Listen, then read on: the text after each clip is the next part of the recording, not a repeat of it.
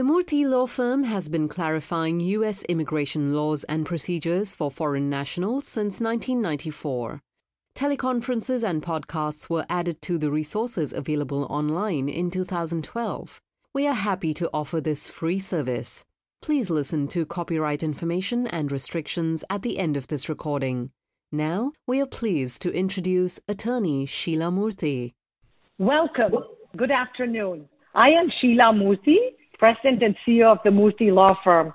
I'm so honored and delighted to welcome each of you today to our teleconference to discuss the H-1B registration process. I wanted to say new process, but it's not completely new because it was the same process as you know we had from last year. Um, so by way of introduction, let me introduce you to two of my esteemed panelists who are joining me in today's discussion. Alyssa Klein, who's a member at the firm and who's been with the firm, what, 15 years approximately or longer, or with 15 years experience in immigration law. Same thing with Kevin. He's had, what, about 15 years at the firm. Um, and I was just thinking as I was going to introduce them, like I have over 30 years. So between the three of us, we have well over half a century of experience in immigration law. And here we are going to spend the next 30 or 45 minutes trying to go over registration process and H-1B and all of that. So truly welcome, uh, truly delighted to introduce you to my esteemed colleagues, brilliant, uh, brilliant in their work, brilliant in the non-immigrant department. And we are all here as a team to continue to mentor, help, and guide you with processing and helping with the registration and with filing cases should you need our help.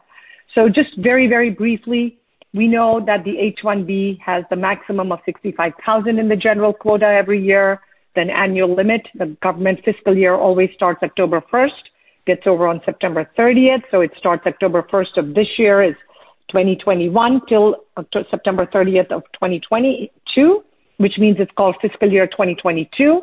But out of that, only 58,500 are available for all other countries in the world because Chile and Singapore use up those 6,500 numbers. But then we have this wonderful 20,000 additional slots for those who have completed a U.S. master's degree from a nonprofit or public university. I know many of you have seen RFEs or denials because the university is not a nonprofit university or a public university, which has created problems with extensions. And of course, the government changed the system last year in 2020 when they said that instead of doing it in the regular way, once the regular quota is used up, then those who have the U.S. master's degree from one of these nonprofit or public university will then be selected under the U.S. master's quota lottery selection program so that that increases their percentage or chances of getting selected by a little bit more because it is to encourage more U.S. master's degree holders to get filled up and use the H-1B slots. So with that, by way of background, I am going to request Alyssa.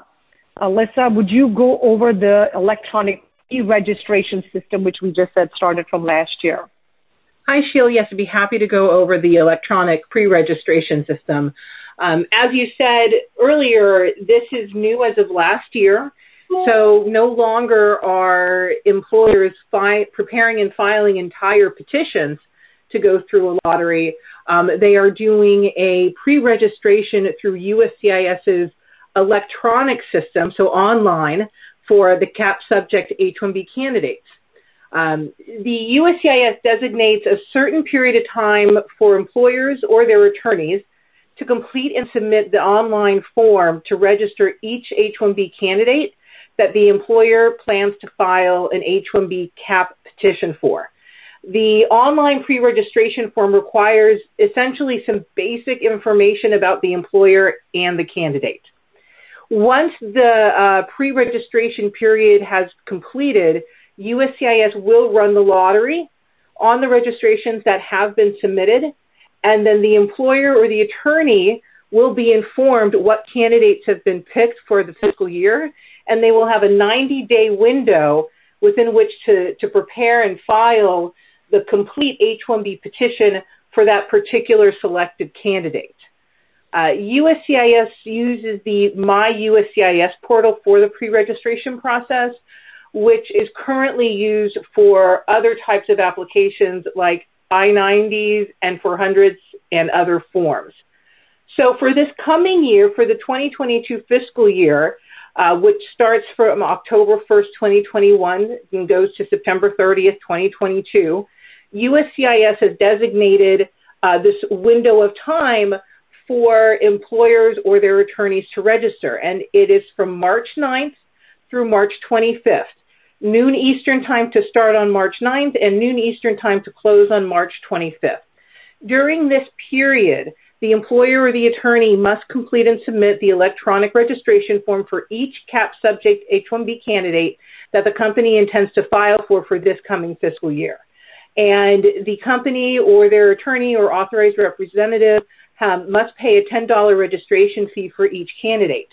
Now, in this online pre-registration process, companies can register for up to 250 beneficiaries or candidates okay? And that can be submitted for one company um, at, at a time and then pay the registration fee for the total number of beneficiaries or candidates. And so that would be up to 250 candidates. Um, it should be kept in mind that the employer, the petitioner, can only submit one registration per candidate or per beneficiary. Uh, if the company submits more than one registration for the same person, USCIS will invalidate all of the registrations submitted for that beneficiary by the employer. Wow, that sounds really, really scary. I know a lot of companies try to do sister companies, related companies, and I think we've talked about it in prior seminars and conferences, Alyssa and Kevin, about how it works because then even then if it's the same and client, same projects or the entities are related, they don't approve of those.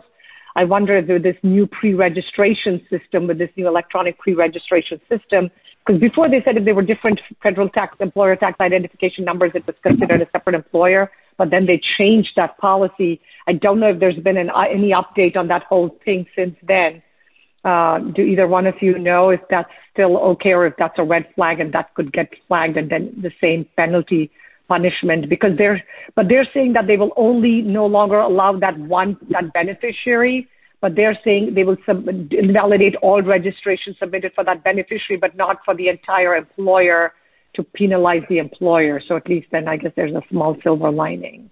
Well and um, i think you know just you know what what they're talking about here is you know the elimination of the the reg- the multiple or duplicate registrations um, USCIS, you know, could certainly try to deny a case for, for other reasons, you know, once it's been filed. So they, they would certainly still be reviewing the case that's selected once it's filed as well. So even if something maybe isn't caught in that pre-registration system, it could certainly come up, you know, at a later stage in the case. Absolutely. Yeah, Wonderful. Thank uh, you, Alyssa, for that. And I'm going to ask, invite Kevin to jump in to talk about the actual how to register, registration process, go through the nuts and bolts. Sorry, Kevin, were you trying to say something? Oh, yeah, no, sorry. I just wanted to add, uh, thank you, Sheila. I appreciate that. Um, just, just to add a point to um, the multiple filings, uh, you know, there was this regulation that was passed in 2008 that said that you can't have more than one H-1B petition filed for the same beneficiary unless – it was for a materially uh, separate uh, but could be related entity. And the critical thing is that it's for a materially distinct position. That's the regulatory language, materially distinct position. So, and I think uh, the issues that came up since then, because like uh, I remember in 2010 and 11 and 12, we were seeing a lot of H-1B uh, cap cases filed, and it was different employers, but for the same end client. And USCIS was saying, well, no, this isn't a materially distinct position. And then, um, but but see, one of the one of the issues there was we were seeing these things come up in the form of notice of intent to revoke. So this means the petition was approved, and then sometime after, USCIS came back and say, "Oh, you know what? Um, we I don't think we were supposed to approve that." But interestingly, what ended up happening, and we had a lot of these cases, those individuals who were unable to um, overcome the basis of the revocation, they said, "Sorry, we're we're revoking this, we're revoking this, and the one that you withdrew, the other one." Um, those individuals were able to refile a new CAPS exempt petition, leave and get a visa and come back without having to go through the lottery again because there was no fraud.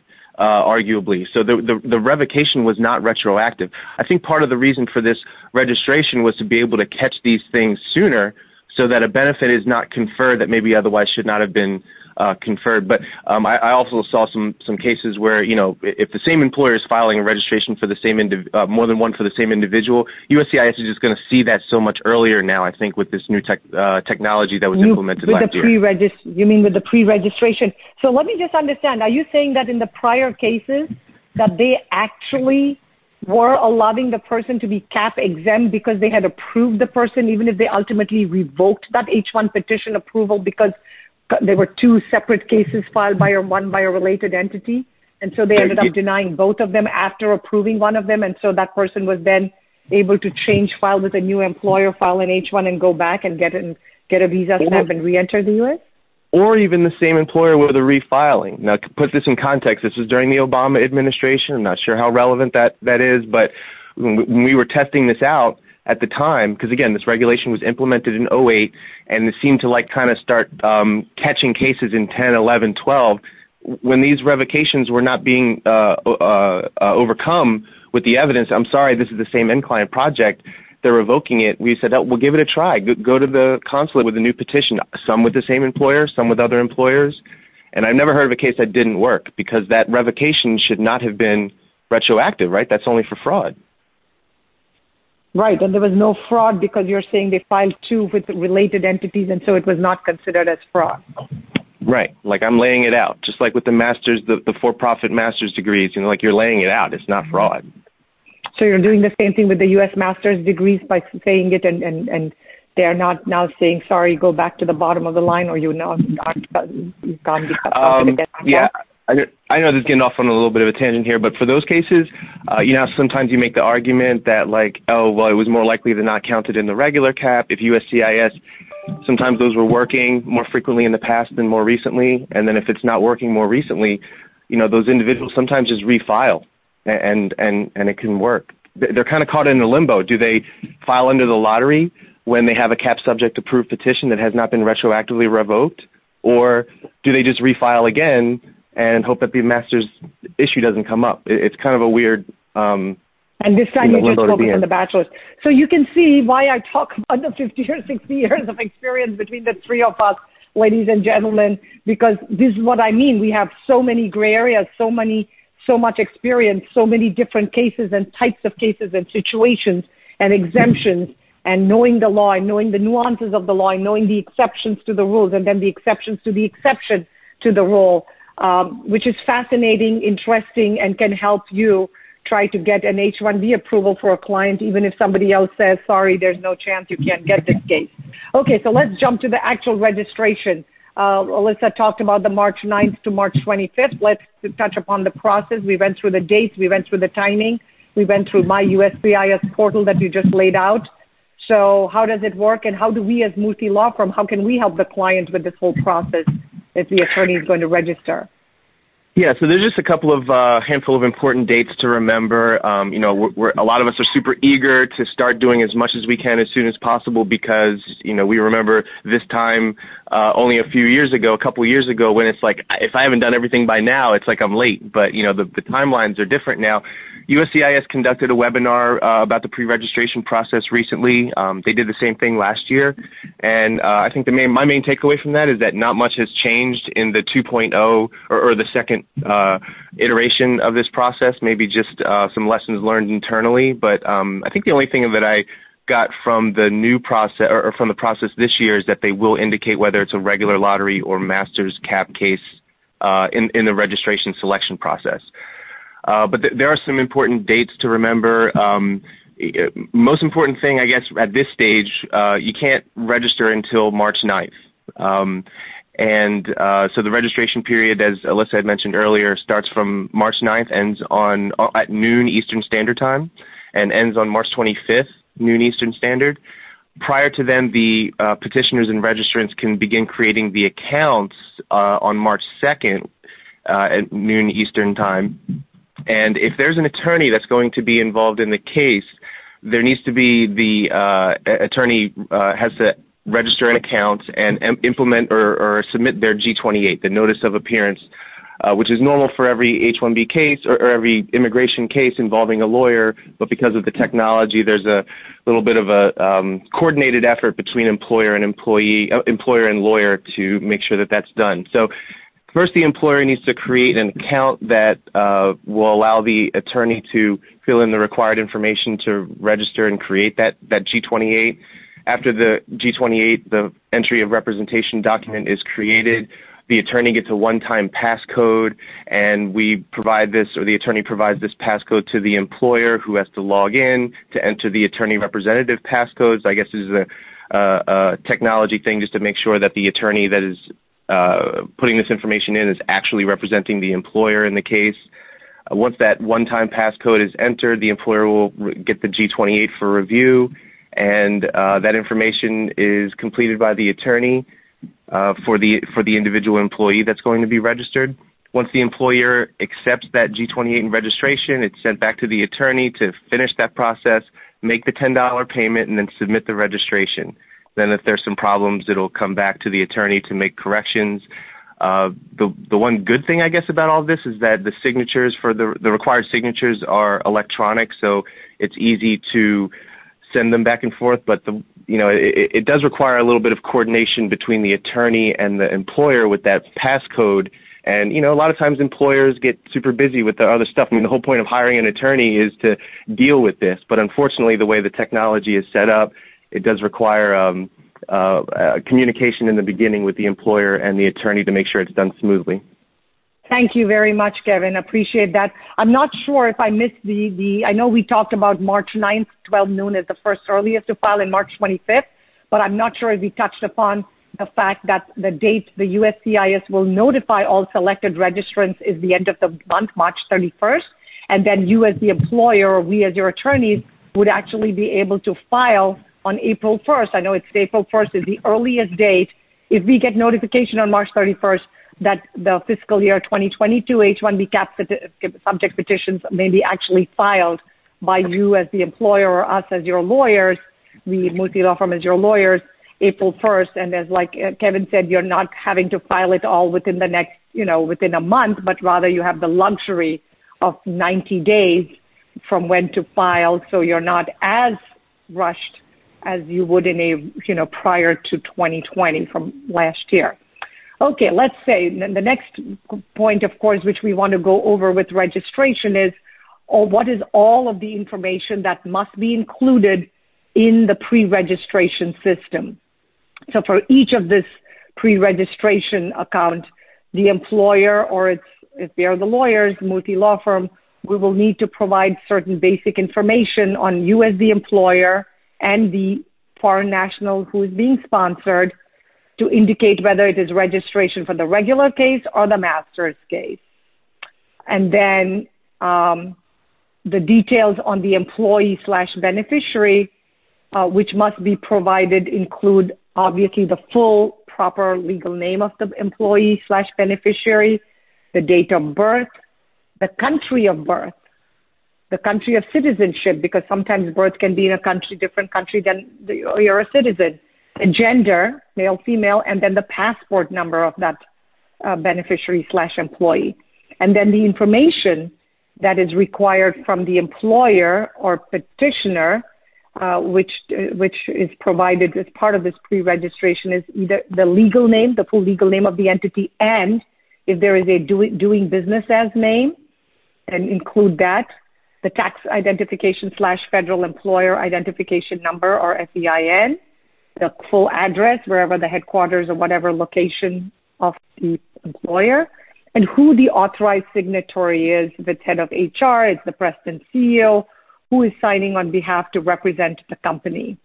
And so while preparing this pre-registration form, the user, whether it's you, the employer, or we all as the attorneys, we will be able to review and edit the information as many times as we need to and the information will automatically sa- be saved and it will actually be available for 30 days.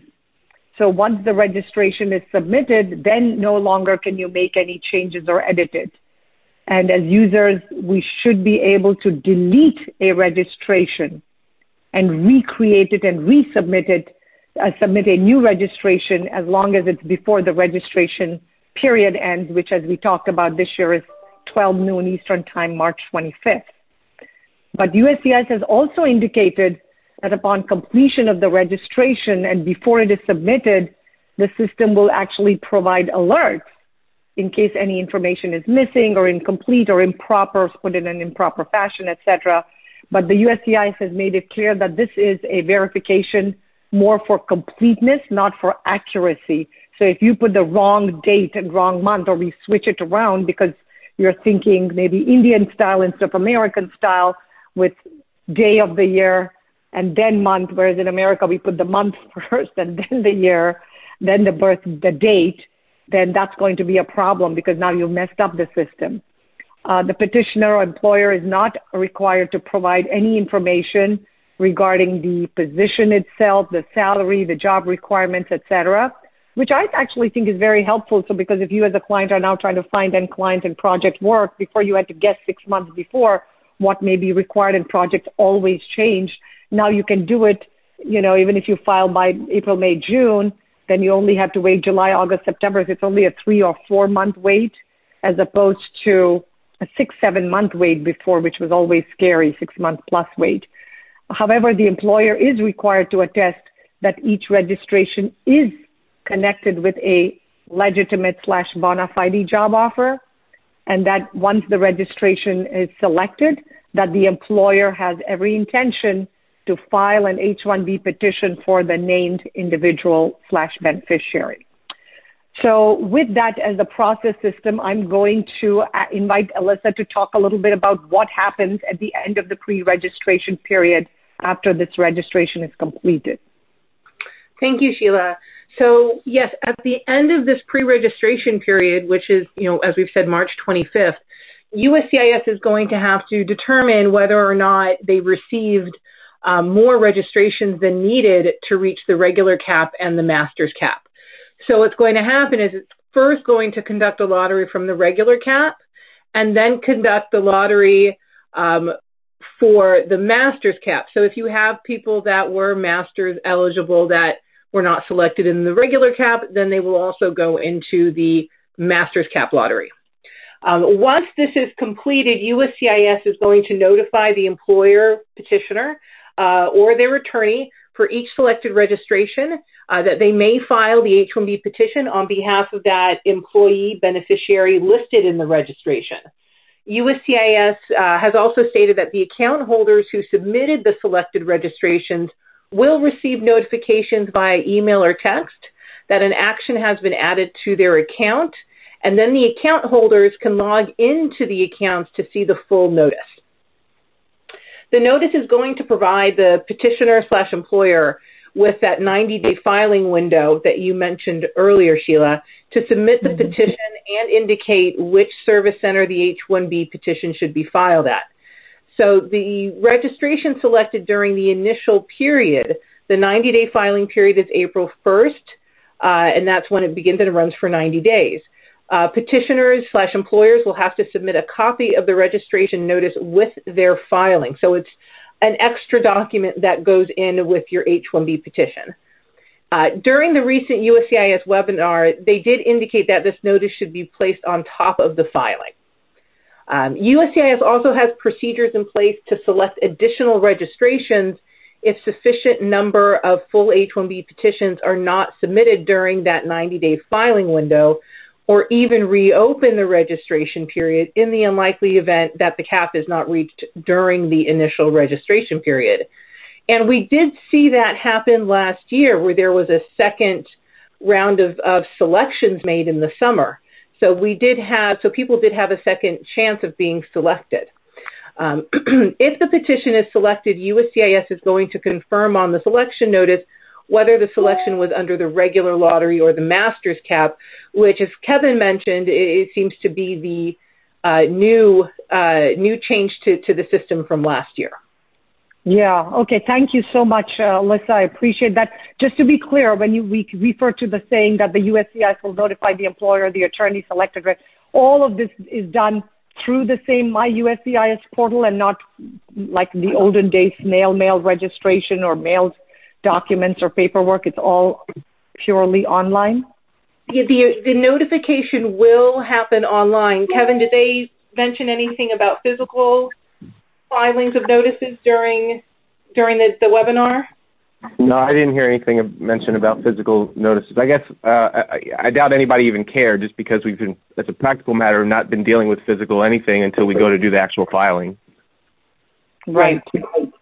Right. And even last year, even last year, we were the the the, the pandemic had just started in March of 2020. So even last year's filings were pretty much all online, which with considering the delays in the postal service, that would that that's actually very helpful. But that means that you as the employers or we as the attorneys would need to look at each file on a very regular basis and each to ensure that the person has in fact been selected because the last thing you want to do is find that somebody dropped the ball and didn't verify or double check or missed the fact that they had that 90 day window to file. Okay, let's jump next to the sorry, next jump to the master's cap and registration, and I'll invite Kevin to share a little bit of update. Yeah, um, so just uh, as a reminder for uh, the master's cap, there is the additional 20,000 numbers available, uh, comprising of the whole 85,000 dedicated specifically for those from with a master's degree from a U.S. nonprofit or public uh, institution of higher learning. And uh, a common question that we get with this whole registration process is, uh, well, what what if I don't have the degree completed at the time of registration? Um, basically, I'm graduating the summer of this registration year uh, of this lottery season. So, uh, if I'm graduating in in June, July of 21, then I am able to file the app the petition with a master's degree. In other words, as long as I'm meeting the requirements for the master's at the time of filing, so like 90 day within 90 days of uh, the registration selection, I'm eligible for the master's cap. So, um, you know, again, a common question is, you know, I'm, I'm almost done. I'm finishing my master's degree. Here we are in, in February uh, getting re- or March and getting ready to file for the registration in March for selection in April, but I'm not going to graduate until June. This is okay. You're you're completing the master's degree within 90 days of the registration date, and this was made clear when they started registration last year in a, um, in the rule that the requirements for the H-1B filing, the one we're talking about right now, having a U.S. master's degree, must be met at the time of filing the petition, not at the time of registration for the lottery. So thank you so much, Kevin, for that information. So just to reinforce and reiterate that the H-1B beneficiary has to, even if the beneficiary or the employee has not yet graduated until after the registration period ends, it's not a problem because that degree can still be used to qualify for the H-1B job as long as the employee slash beneficiary has completed all of the degree requirements before the petition is filed. And I know so many of us graduate generally, most people with their bachelor's or master's in May or June of each year. So you would then, if it's May, you couldn't file in April and May till the graduation is over. And once you either get the degree or complete all of the requirements for the degree, then the registration can be submitted on your behalf within that 90 day window. Wonderful. Thank you very much. Let's now jump back to you, Alyssa, to go over the registration and cap gap issues because that's a big deal for both of you and uh, Alyssa and Kevin to discuss the issue of registration and cap gap. Yeah, exactly. And I know that this this is very important, especially when you know year after year the you know quota is met that people find themselves, you know, even with you know three years of, of OPT, that their OPT may be ending um, before the start of the H-1B. So just to go over the background generally, um, for cap gap, uh, a beneficiary slash employee is able to change status to H-1B in the U.S. with an H-1B petition requesting an October 1st start date only if they are in non-immigrant status in the U.S., which will continue at least until September 30th, 2021. However, for somebody here in F1 status, the situation is a little different. The students, if the student's F1 status or OPT ends prior to September 30th, 2021, they can be eligible for an automatic cap gap extension until September 30th, assuming that these four conditions are met. First, that the petition is filed before the expiration of the OPT or the end of the grace period. Two, the change of status is requested on the H-1B petition as opposed to consular notification.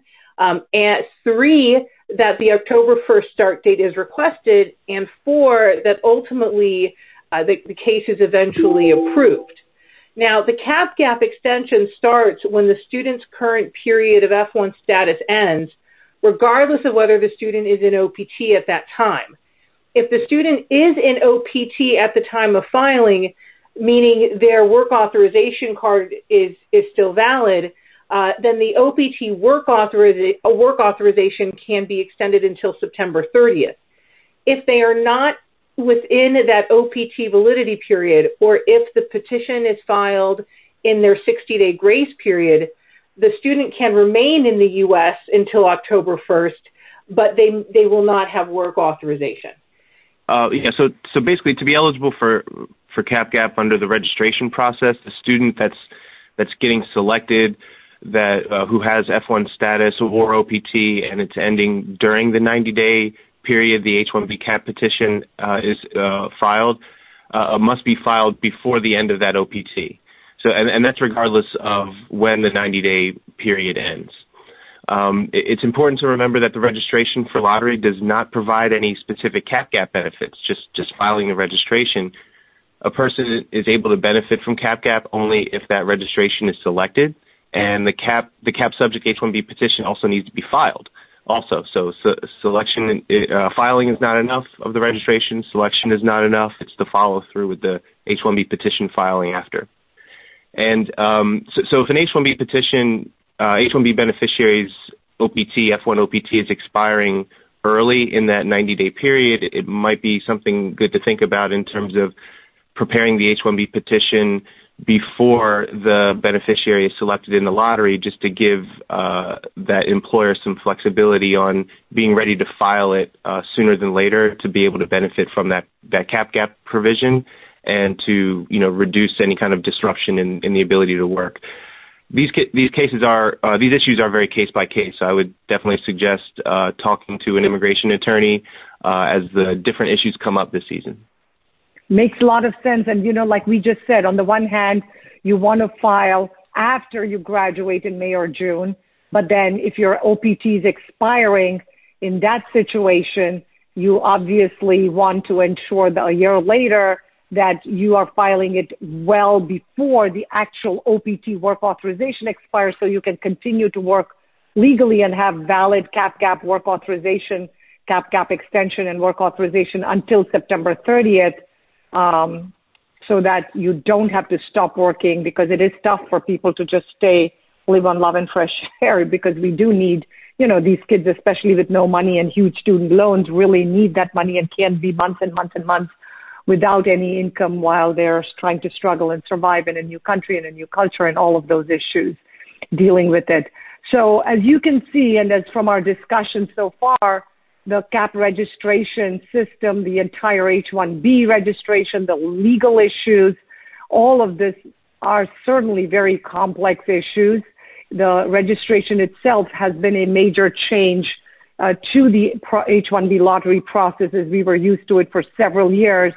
The good news with it, of course, is you as employers don't have to pay for filing H-1 petitions that may never get selected in the lottery because now you only pay for it when the case is actually selected in the lottery. So it's savings for the employer, FedEx costs, savings for the USCIS not having to mail back packages. Uh, but because this is only the second year of the pre-registration system, they are still trying to work out kinks in the system. I know the government had a web webinar the USCIS last week for both employers and for attorneys to understand and explain the process. And both Kevin and Alyssa and myself discussed some of those issues today. Uh, we at the Murthy Law Firm obviously will continue to closely monitor the situation to update uh, each of you through our uh, you know, website, our popular, the world's most popular legal website, the Murthy.com website, as any, if any more information or clarifications are issued by USCIS on anything dealing with H-1B registrations or cap gaps or filings or anything connected with the H-1B processing. And uh, obviously, as you can see from the discussion with Alyssa Klein, Kevin Andrews, and myself, we all have, uh, you know, there are nuances, there are complexities, there are multiple options. And so certainly our incredible team here at the Murthy Law Firm is happy to continue to help and educate, enlighten, empower you about the complex H-1B process uh, to help you and your employees to retain and hire some of your most valued employees. Uh, we certainly hope that you will have, as we celebrate one year of COVID closures, which I hope is the end uh, in the next few months as we all get vaccinations, that you will have good luck in filing the registrations, that you will do it understanding the process. And if you don't have an attorney or law firm, certainly feel free to use any one of us. Contact us at murthy.com, uh, corporate services, client services, Kathy Rush or any one of us at law And it would truly be an honor and pleasure to continue to help you and your company on behalf of Alyssa Klein, Kevin Andrews, and myself, Sheila Murthy, and our entire Murthy Law Firm team. We want to thank you for joining us today. Stay safe, stay healthy, and hopefully we will get through this registration period successfully. Take care and have a wonderful afternoon. Bye bye. This is a free service. The content is the protected copyrighted property of the Murthy Law Firm. Unauthorized recording or dissemination of these materials without prior permission is prohibited by law. Learn about our firm, how to engage our services, and more at www.murthy.com.